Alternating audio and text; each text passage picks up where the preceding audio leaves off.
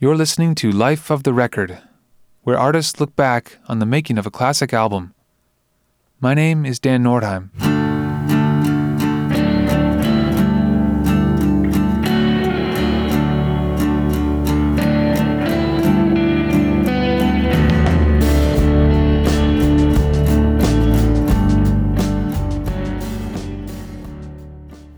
Dean Wareham formed Luna in 1991 after the breakup of Galaxy 500.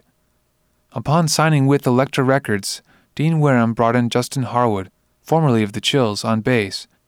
Next, former Feelies drummer Stanley Dembski joined, and Luna released their debut record, Luna Park, in 1992. In 1993, Luna expanded to a four-piece, as Sean Eden joined on guitar. They released Bewitched in 1994, followed by their third album, Penthouse, in 1995. In this episode, Dean Wareham talks through the making of Penthouse on its 25th anniversary.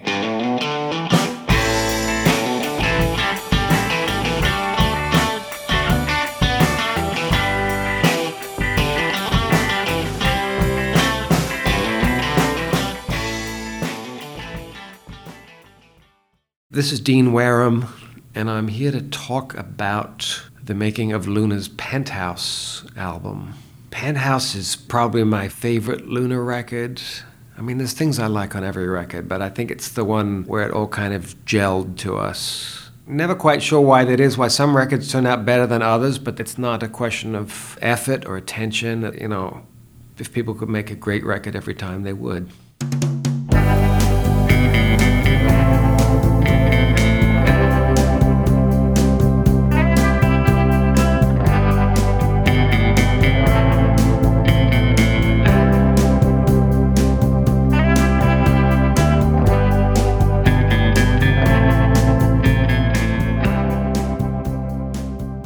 I feel like some bands, their first record is their best and they just get worse from there. But I feel like with Luna, our first album, Luna Park, we weren't really a band yet because I had signed to Elektra and then I brought Justin in and then we'd written the songs and then Stanley came in, but we hadn't been gigging together.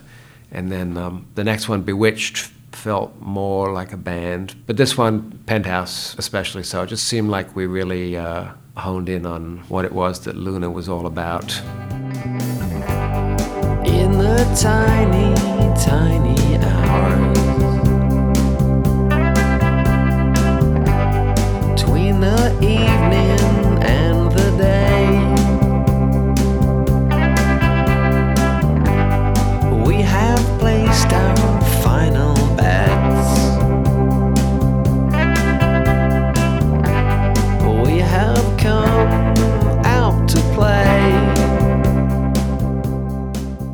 We made the record really in two sections, about 4 weeks with an engineer named Mario Salvati at a studio called Sorcerer.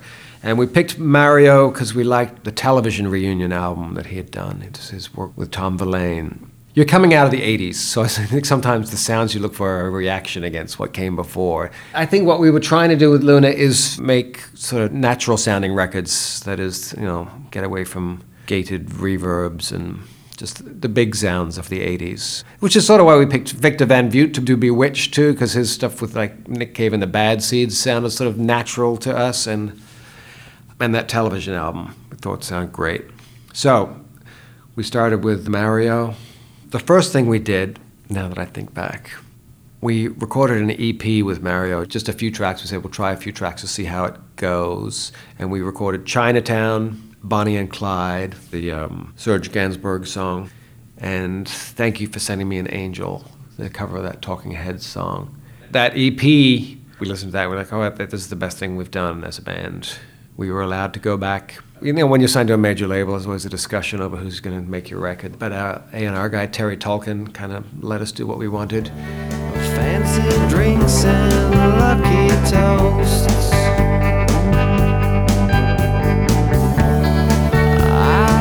This time the most. You're out all night chasing girlies. You're late to work.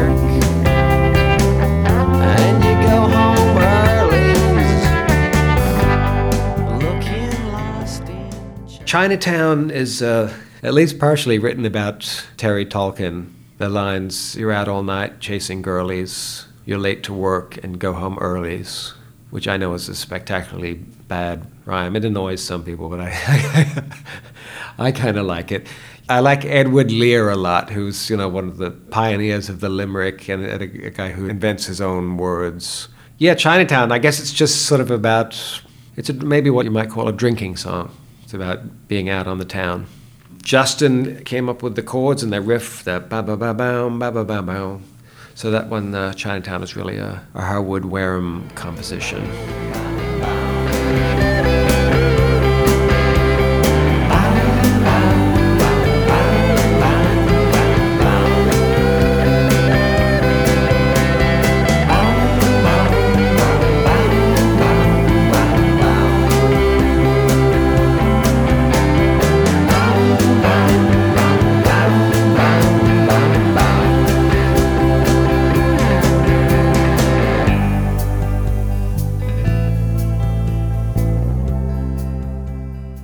Within a couple of months, we were back again at Sorcerer Studio, which was on Mercer Street, just above Canal. And there used to be a lot of recording studios in Manhattan. Now, so many of them are gone. It was a cool place. They sort of had a whole building there in Soho. They got a big studio in the basement, but we were mostly in the B studio, which was way up top.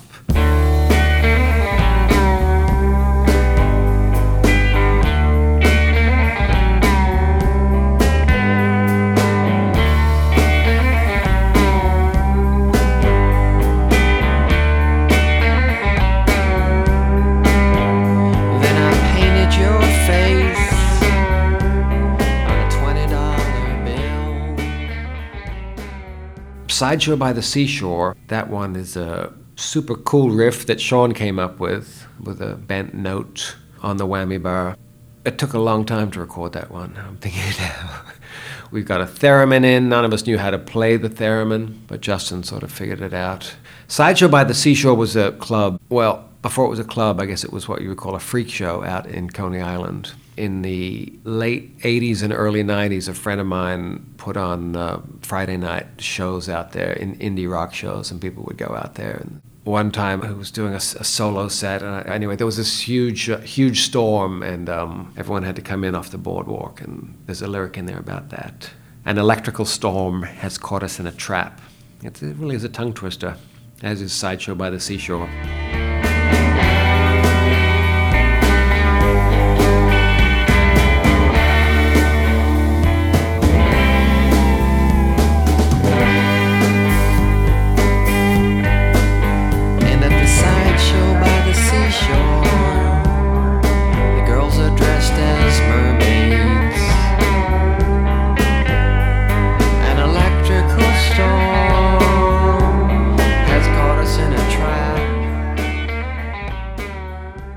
When you're used to hearing a song a certain way, and then you hire someone to mix it, and they throw stuff out or they add things, sometimes it's just a period of adjustment while you get used to it.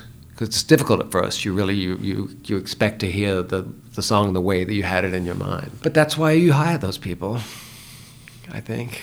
There's another version of Sideshow by the Seashore that's mixed by Mario Salvati, and that's a rough mix. It's got a lot more of Sean's extra guitars. It has, like, you know, 5 guitar tracks that are extra stuff. When Pat came in to mix it, he's like, no, I just want to strip it down to that one riff, and I'll have that double. That's the best thing about the song, is this over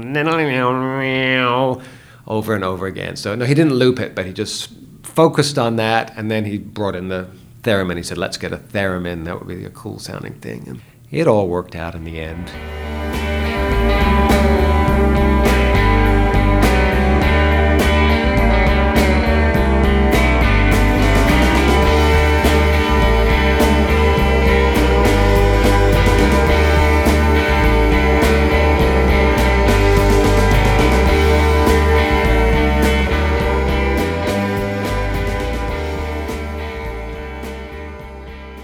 We decided to bring Pat McCarthy in to mix the record because your record company, they always want, if they're trying to get you on radio, they think, well, we should bring in someone to mix it who's mixed songs that have been on the radio. Pat had mixed that Counting Crows hit and I guess T-Bone Burnett produced. He'd worked with him and he'd worked with U2. Pat came in, and I think for the first time in my life, I was sort of pushed. I had a producer saying, like, not just like, oh yeah, that's good, let's move on, but like, no, do it again, do it again, do it again, do it again. And he had me re-sing a lot of things. Pat's thing was like, well, I'm not just here to mix the record, I'm here to help you finish the record. And you know, I think he did an amazing job with this record. The attention to detail, I had never worked that slowly before, that agonizingly, but you know, he would sit there for just hours just adjusting, tweaking the vocal on each syllable, just making sure that it sits exactly right. My early recording experiences are with Kramer at the helm, where it was always like one take, like next, that's it. And you're like, well, I made a mistake. He's like, I like the mistake, we'll leave the mistake. Whereas Pat McCarthy would sort of be like, if there were like 8 bars of something, he'd like, well, he did 1 and 3 are really good, but 2's a little wobbly.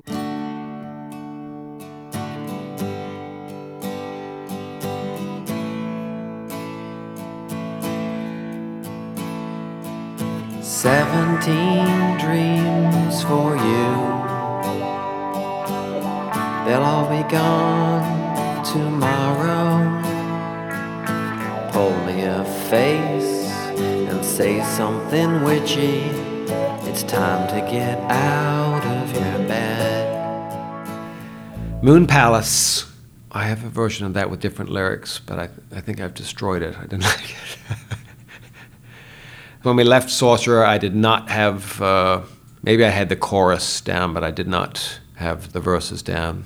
And at any rate, Pat was going to have me re-sing it. Moon Palace was named for the Paul Auster book that I was reading at the time, Moon Palace, which he named for a Chinese restaurant.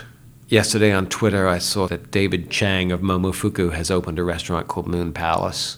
And someone's asked him, have you done this in tribute to the Luna song? And I happen to know he's a huge Luna fan. So I'm thinking maybe he did. Give me a slug from the wonderful job. It's time to get out of your head. Well, we're traveling light, gonna speed through the night. Only now you recall, it means nothing at all. You were stuck in a dream, and you wanted to scream.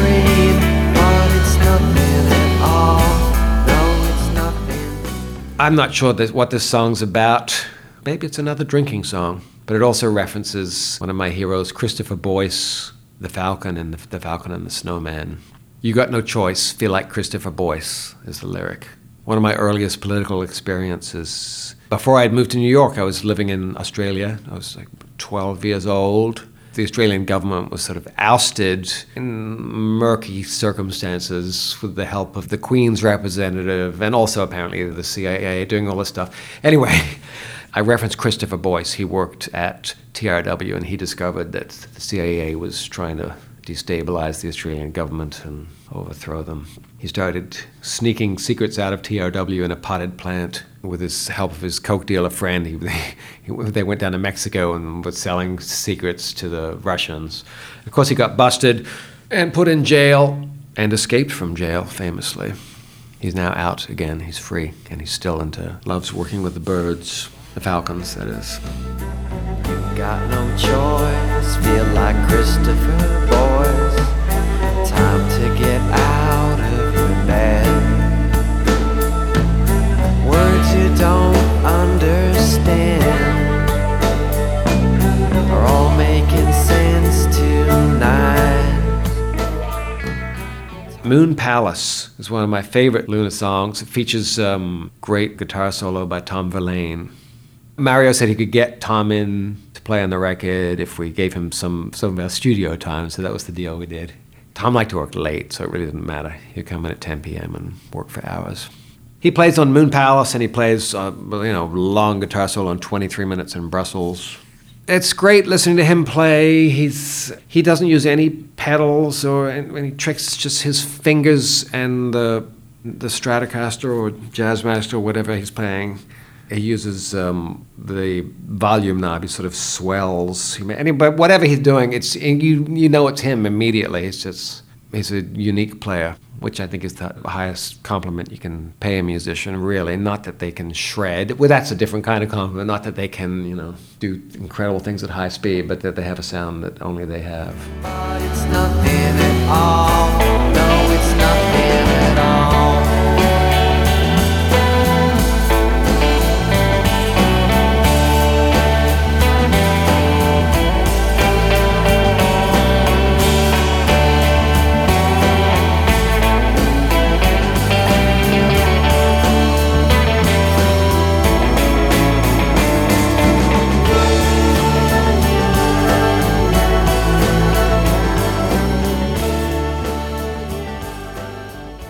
The technology, and then in the 90s, it was kind of the worst. I mean, the best at the time, but you had these, you would have 24 tracks, and then you would have another 24-track machine slave to it, so you could have extra tracks, 48, and they would sync up. But sort of slowly, it's kind of clumsy, or it uses a lot of tape. And with Pro Tools now, obviously, you can see things as well as hear them, so I think it's a lot easier to go in and fix things, or maybe if you had to do something, you needed 8 bars to be perfect, you could just take a couple that are and loop them. But back then that was all a lot more difficult to do. So it's painstaking. Even comping a vocal was sort of a painstaking. Comping means you sing like 3 or 6 or 20 takes of the vocal, and then you go through and pick out the best line from each and make a composite. When you're pushing buttons on tape machines, it's a pretty slow thing. Pat was very good at it, but when I'm having to go in and pick out, maybe I like this syllable here, and now, as I say, it's just so easy because it's all on a drop-down menu in front of you. You just pick out the syllable you want and cut and paste it. I know a lot of young bands now who are obsessed with tape, and for those of us who recorded in the 90s, we're over it.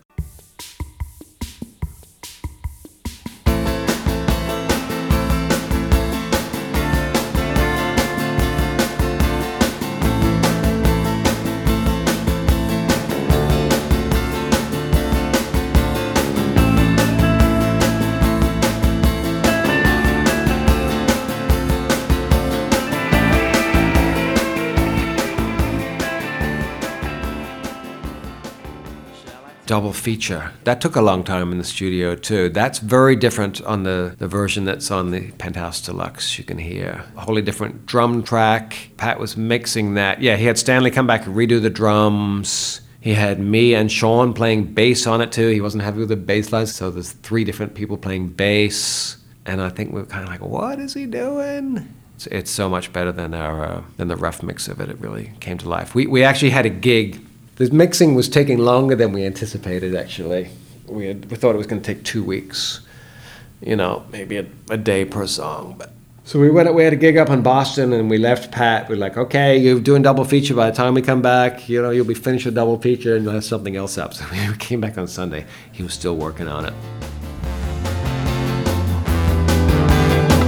I don't know why.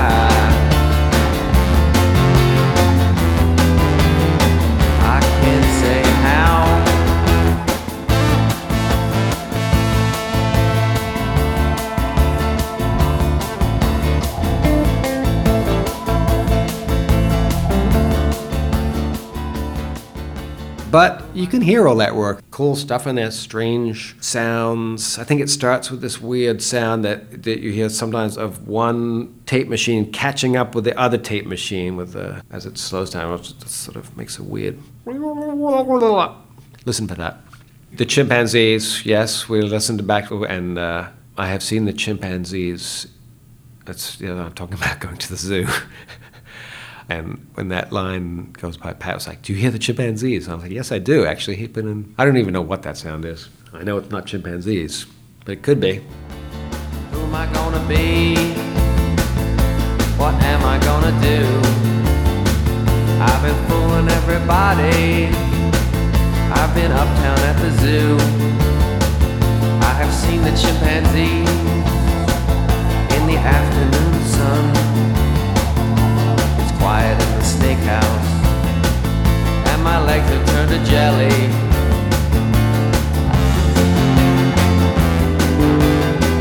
I don't know why.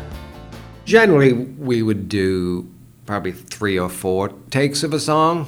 We would do a take. Our drummer Stanley would often check it on the metronome as we were listening back, wanting to know for himself that he hadn't fluctuated. We did not play to a click. Again, this is pre. We were not using Pro Tools, so now everybody does everything to a click. But we rarely did anything to a click. We didn't need to. We had Stanley.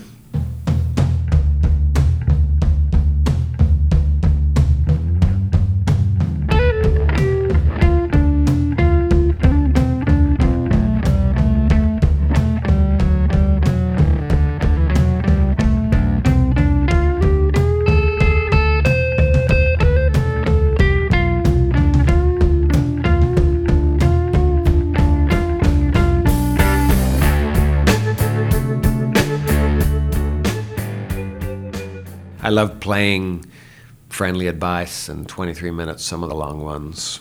We do play these songs a lot. 23 Minutes in Brussels, I must have played 2,300 times. No, I don't know. I played it a lot. That song, I took the title. It's an interesting trick for songwriting.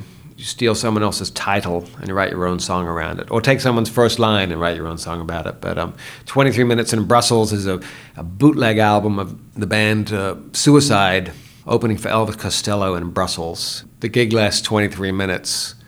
They're booed off the stage, someone steals their microphone, and I think this happened to them a lot as they opened for Elvis Costello or for the Cars. Rick Ocasek was a huge fan and produced their record, but they would stand out there and start playing their music, and people would throw stuff at them.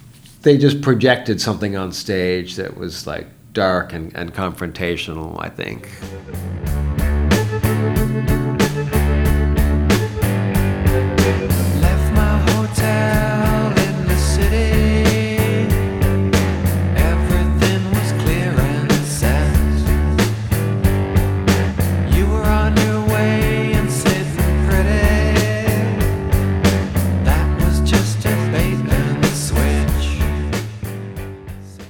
"23 Minutes in Brussels." There are not a lot of lyrics in there, really. But I think sometimes those are the best kind of lyrics. A haiku or just things that repeat instead of like Tugboat or whatever. It's just a few, that Galaxy 500 song, it's just a few lyrics, but it's evocative. I had come up with a riff that dum dum down, dum dum down, dum dum down, dum dum down. Stanley and Justin made a great contribution too. I mean, that's the thing. I feel like 23 Minutes in Brussels, if someone else came to do it, I'm like, well, it's not that great a song, but it's a great performance and it's a great groove. And so it's all about what you do with it collectively rather than what it would be if someone sat there with a piano and played that song. It's not a particularly beautiful song. Say a prayer.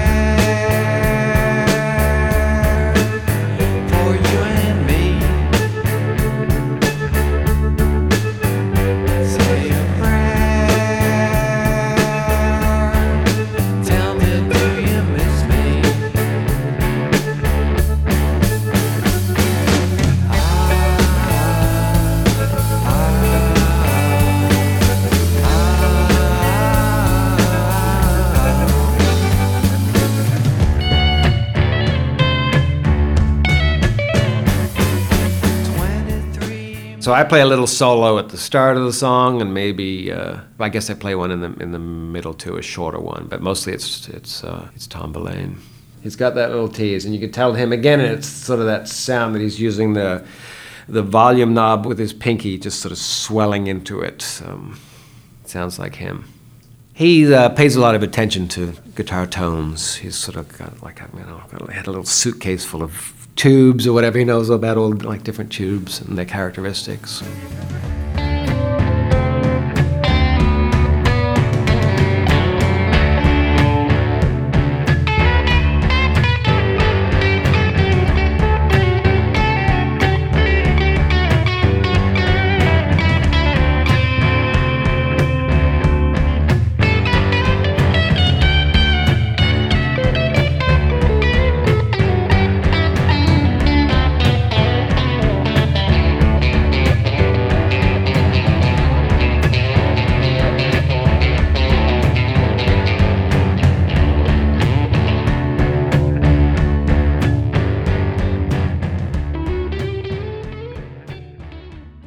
23 minutes in Brussels was actually originally even a bit longer than this, but Tom Verlaine said that. It's like, I think you might improve this if you trim the guitar solo a little bit. So maybe we lopped a minute out of there. You can hear the longer version again on Penthouse Deluxe. I think we titled it 24 Minutes in Brussels. He did a few takes, but he knew exactly what he was doing. He really did. He was sort of like, well, back me up, stop, back me up like 40 seconds, punch me in exactly here where you go to this. And he was really quick with it. Tom played that guitar solo, and he was like, yeah, that was good. That was a good one. We were all kind of dazzled by it.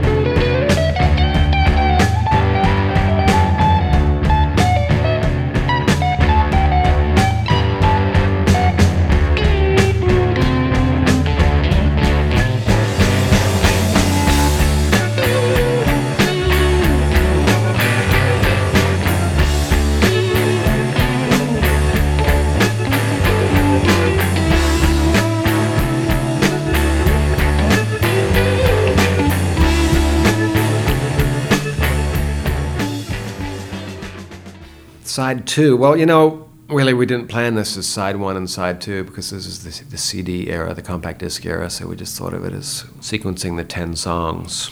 But now side two is kicks off with track 6, Lost in Space. That's a beautiful sounding song.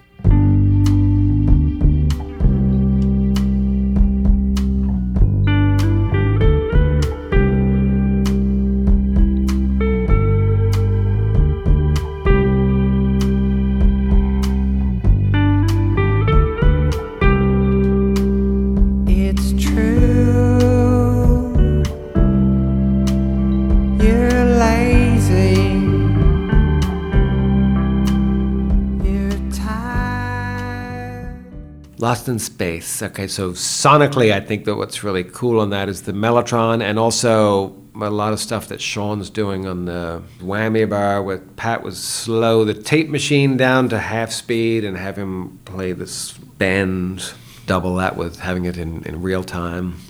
I mean, you know, maybe you can hear that Pat worked with you too. You can hear that sort of stuff in there, that atmospheric. You know, we went on to make another record with him, and he always wanted to be something else going on just besides a rock and roll quartet bashing out their songs. So you learn from everyone you work with. That's why it's good to work with different people. You heard it all before. They said your case was tragic. You heard it all before. And now they say it's magic.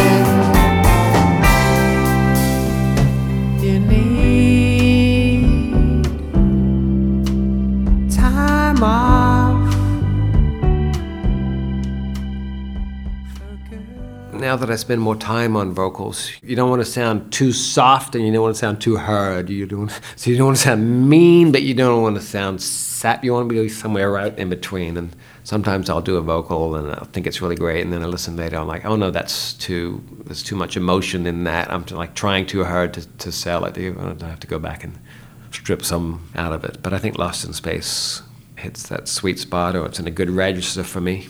It's delicate, but hopefully not too delicate. And you know there's something else, but you can't give it a name. Someone's selling all your heroes, and it seems such a shame. You heard it all before. They said your case was tragic.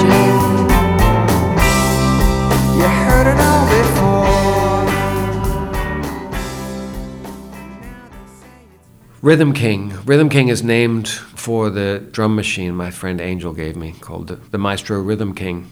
I had this video at home made by James Burton, the guitar legend, showing all his tricks. He played with, he was Elvis's band leader, played with Ricky Nelson on that TV show. You know, amazing guitar player. I could never get close to his, I could never play anything like that. He's incredible. They had this one riff on, I don't even know what song it's on, but it's the riff that opens Rhythm King.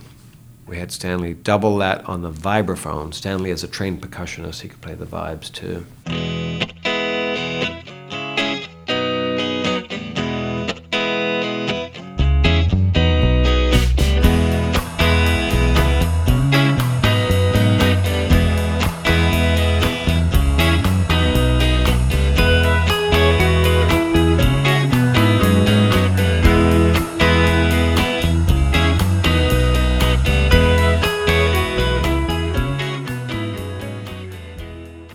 I'm not sure what this song's about either, where I take a dig at the dead Richard Nixon.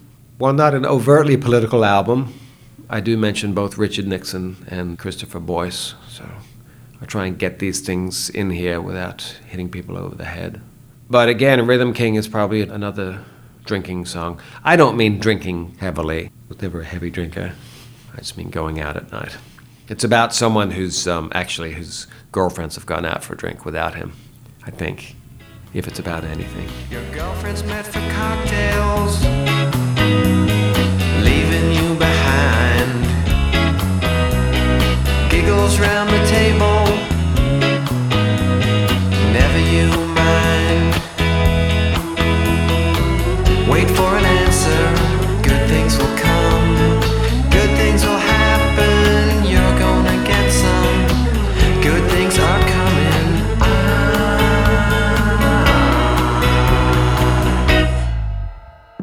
Say that about Penthouse too. I like Penthouse more than Bewitched. I think the lyrics are much better on Penthouse than they are on Bewitched. Maybe we were rushed into Bewitched. Maybe I was just smarter by then, but for whatever reason, it's a better group of songs, I think.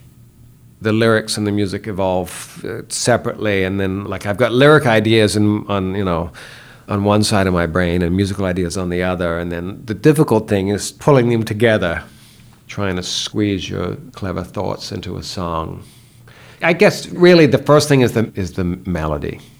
That's the way that we would write in Luna. We would sort of jam together, and I would start singing a melody, and then once that's stuck, then you have to cram the words into the melody. That's the way I do it anyway. It's difficult. It's interesting. Sometimes I think there are albums I love or songs I love and I listen to them, and if you ask me to tell me what the lyrics were, I'd be like, I have no idea what the lyrics are. But it doesn't matter. It matters if they're horrible. It matters if they're really bad, but... Well, sometimes there's one really clever one that sticks with you that you love, but... They don't have to be great all the way through, I think, from beginning to end, because you got the music to help you along.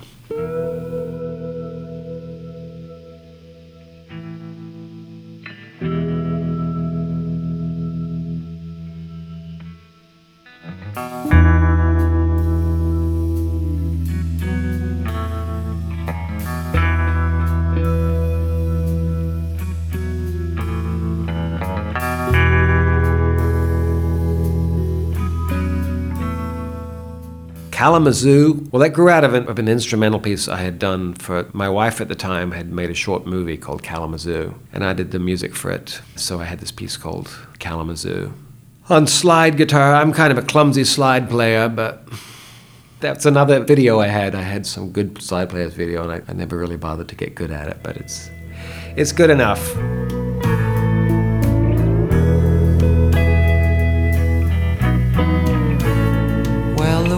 Is too short, but the days are so long, living with sick people makes me feel so strong. That's where ideas for songs come from, is from other songs often. When you hear something you like, you can either cover it or you can steal from it. Both are valid. Both have been valid anyway. We're getting into scary times now because things are getting very litigious. Going after hit songs, trying to sue people for similarities, things that in the past I think you would just say, well, that's nothing, whatever, that's just common. But I feel like after the success, the lawsuit against Robin Thicke over Blurred Lines, and the Tom Petty getting the publishing from Sam Smith for what I think is really nothing. I don't know if it's getting scary now, but so yeah, by studying, that's where ideas come from. They don't just come out in a vacuum. Lyrically too. If the war is over and the monsters have won, if the war is over, I'm gonna have some fun. The sun peeks in on an afternoon drunk. All the green bottles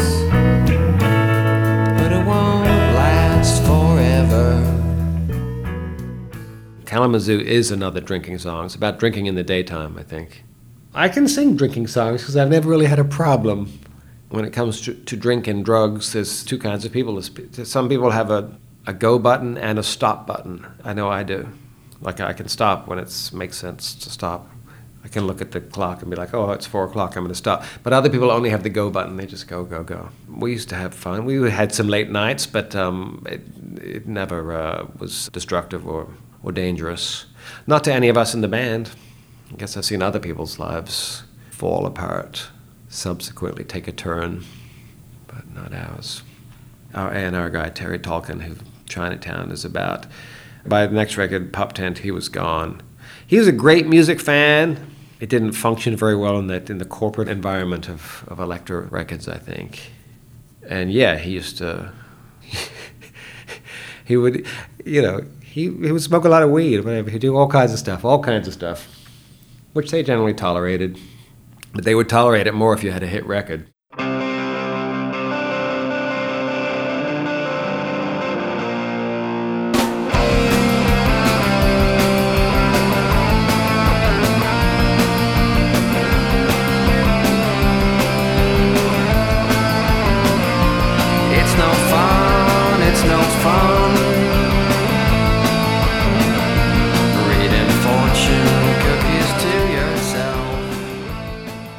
Hedgehog, which was picked to be a single from this record, even though I think it's probably the weakest song. But these were the grunge years, and that was the grungiest sounding song. So I think that when they go to the alternative radio department and they're like, is anything here could get played on the radio? They said Hedgehog.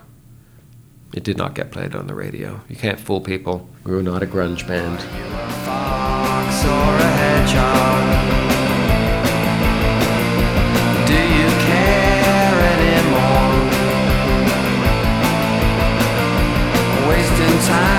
Wasting time all the while. I don't know what she's saying, but I hate it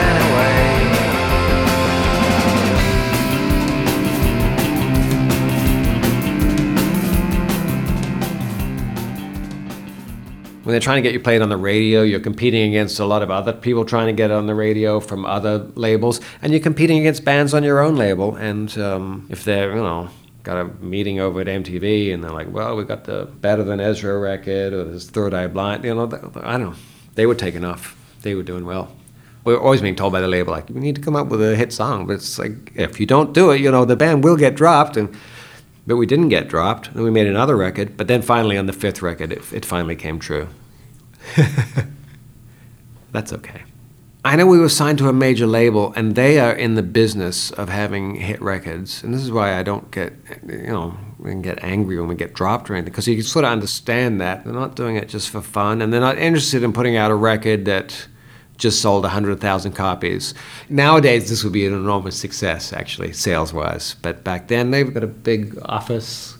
They want to make records that sell millions, and that's the business they're in. I don't think I ever really believed that was going to happen for Luna. I don't know, I think I have kind of a strange voice, and, you know, we didn't spend time, we didn't listen to alternative radio or modern rock radio. We just tried to write the best song we could each time, make each song the best it was, but we didn't think about writing hits. We wouldn't know how to do it, you know. And I think this record has aged really well, because it doesn't sound like, you know, it sounds like Luna doing their own thing. It doesn't sound like 10 other grunge bands where the vocals and drums are the really loud thing. Can you make time for me? Would you make time for me?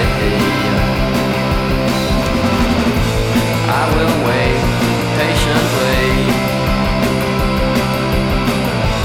It's no good, it's no fun.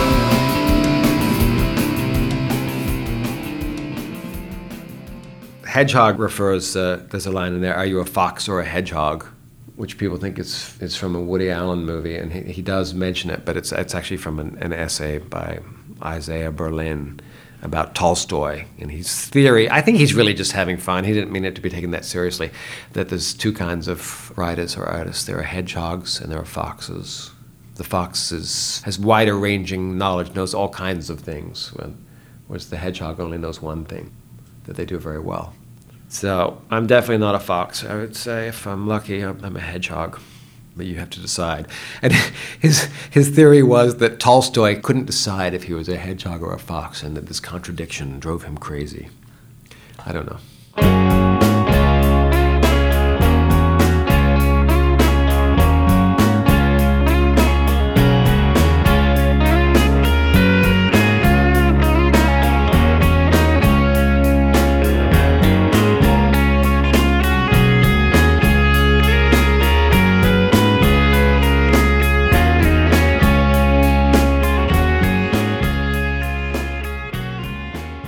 Freakin' and Peekin', that sounds like another drinking song, drugging song. I guess it is. It's about staying up, having taken too much of something. We did take ecstasy now and then, and that's what, if Freakin' and Peekin' seems to be about a drug, that's probably what it's about. Pat went and mastered it and came back, and we all took E and listened to it. And maybe that's a cheat, but because it makes you feel good about yourself and about the music. But you know what? Some music sounds good on ecstasy and some does not. And I think, there's a lot of sort of sparkle in this record, and it sounds good that way. Give me an answer, wrap it up, up to the top and back. Freaking and peeking, losing touch, can't tell the wrong from right.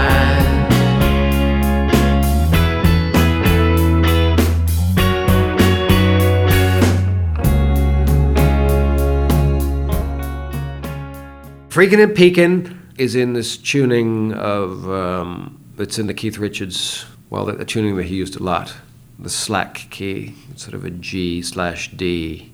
It's an open G, I guess, but it's slack because it tunes everything down a little bit. And he was probably taught this by Graham Parsons or something. Once he discovered that, a lot of the Stones hits are written with that because it just lends a certain flavor to the chords. Freakin' and Peekin'. Stanley plays great on that. Great drum track. I don't think we knew what was going to be the album closer, but looking at that, that's a pretty obvious one to be the album closer.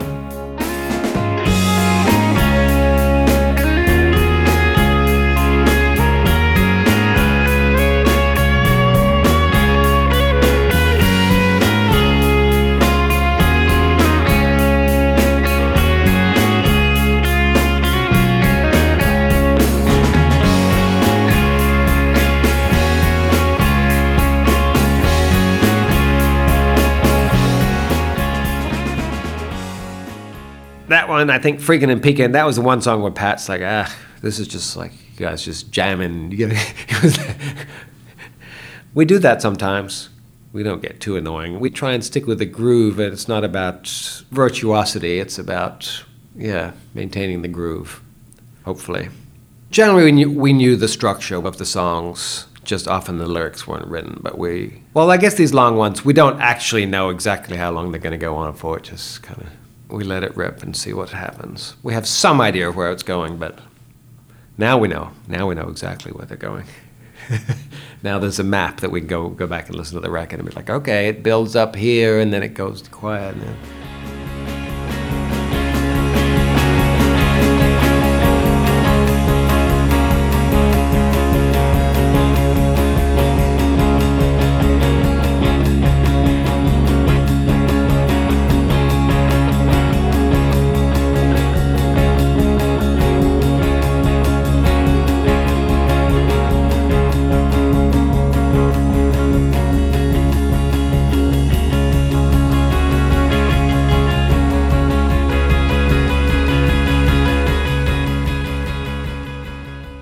It was a good time to be in Luna. We were having fun, I think. I mean, not that there weren't some struggles in the making of this record, and it was a little more difficult than we anticipated it, but yeah, I guess we took I'd say this record took 7 weeks to make, which was certainly the longest I had ever spent making a record.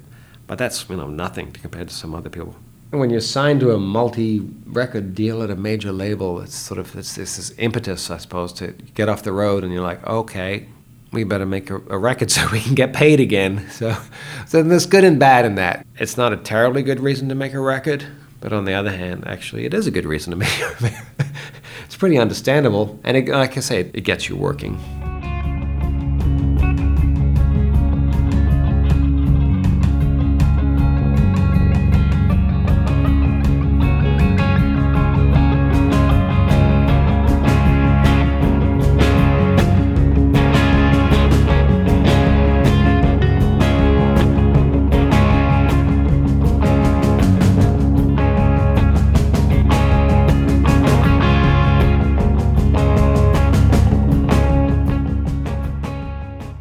Well, Penthouse remains my favorite Luna record.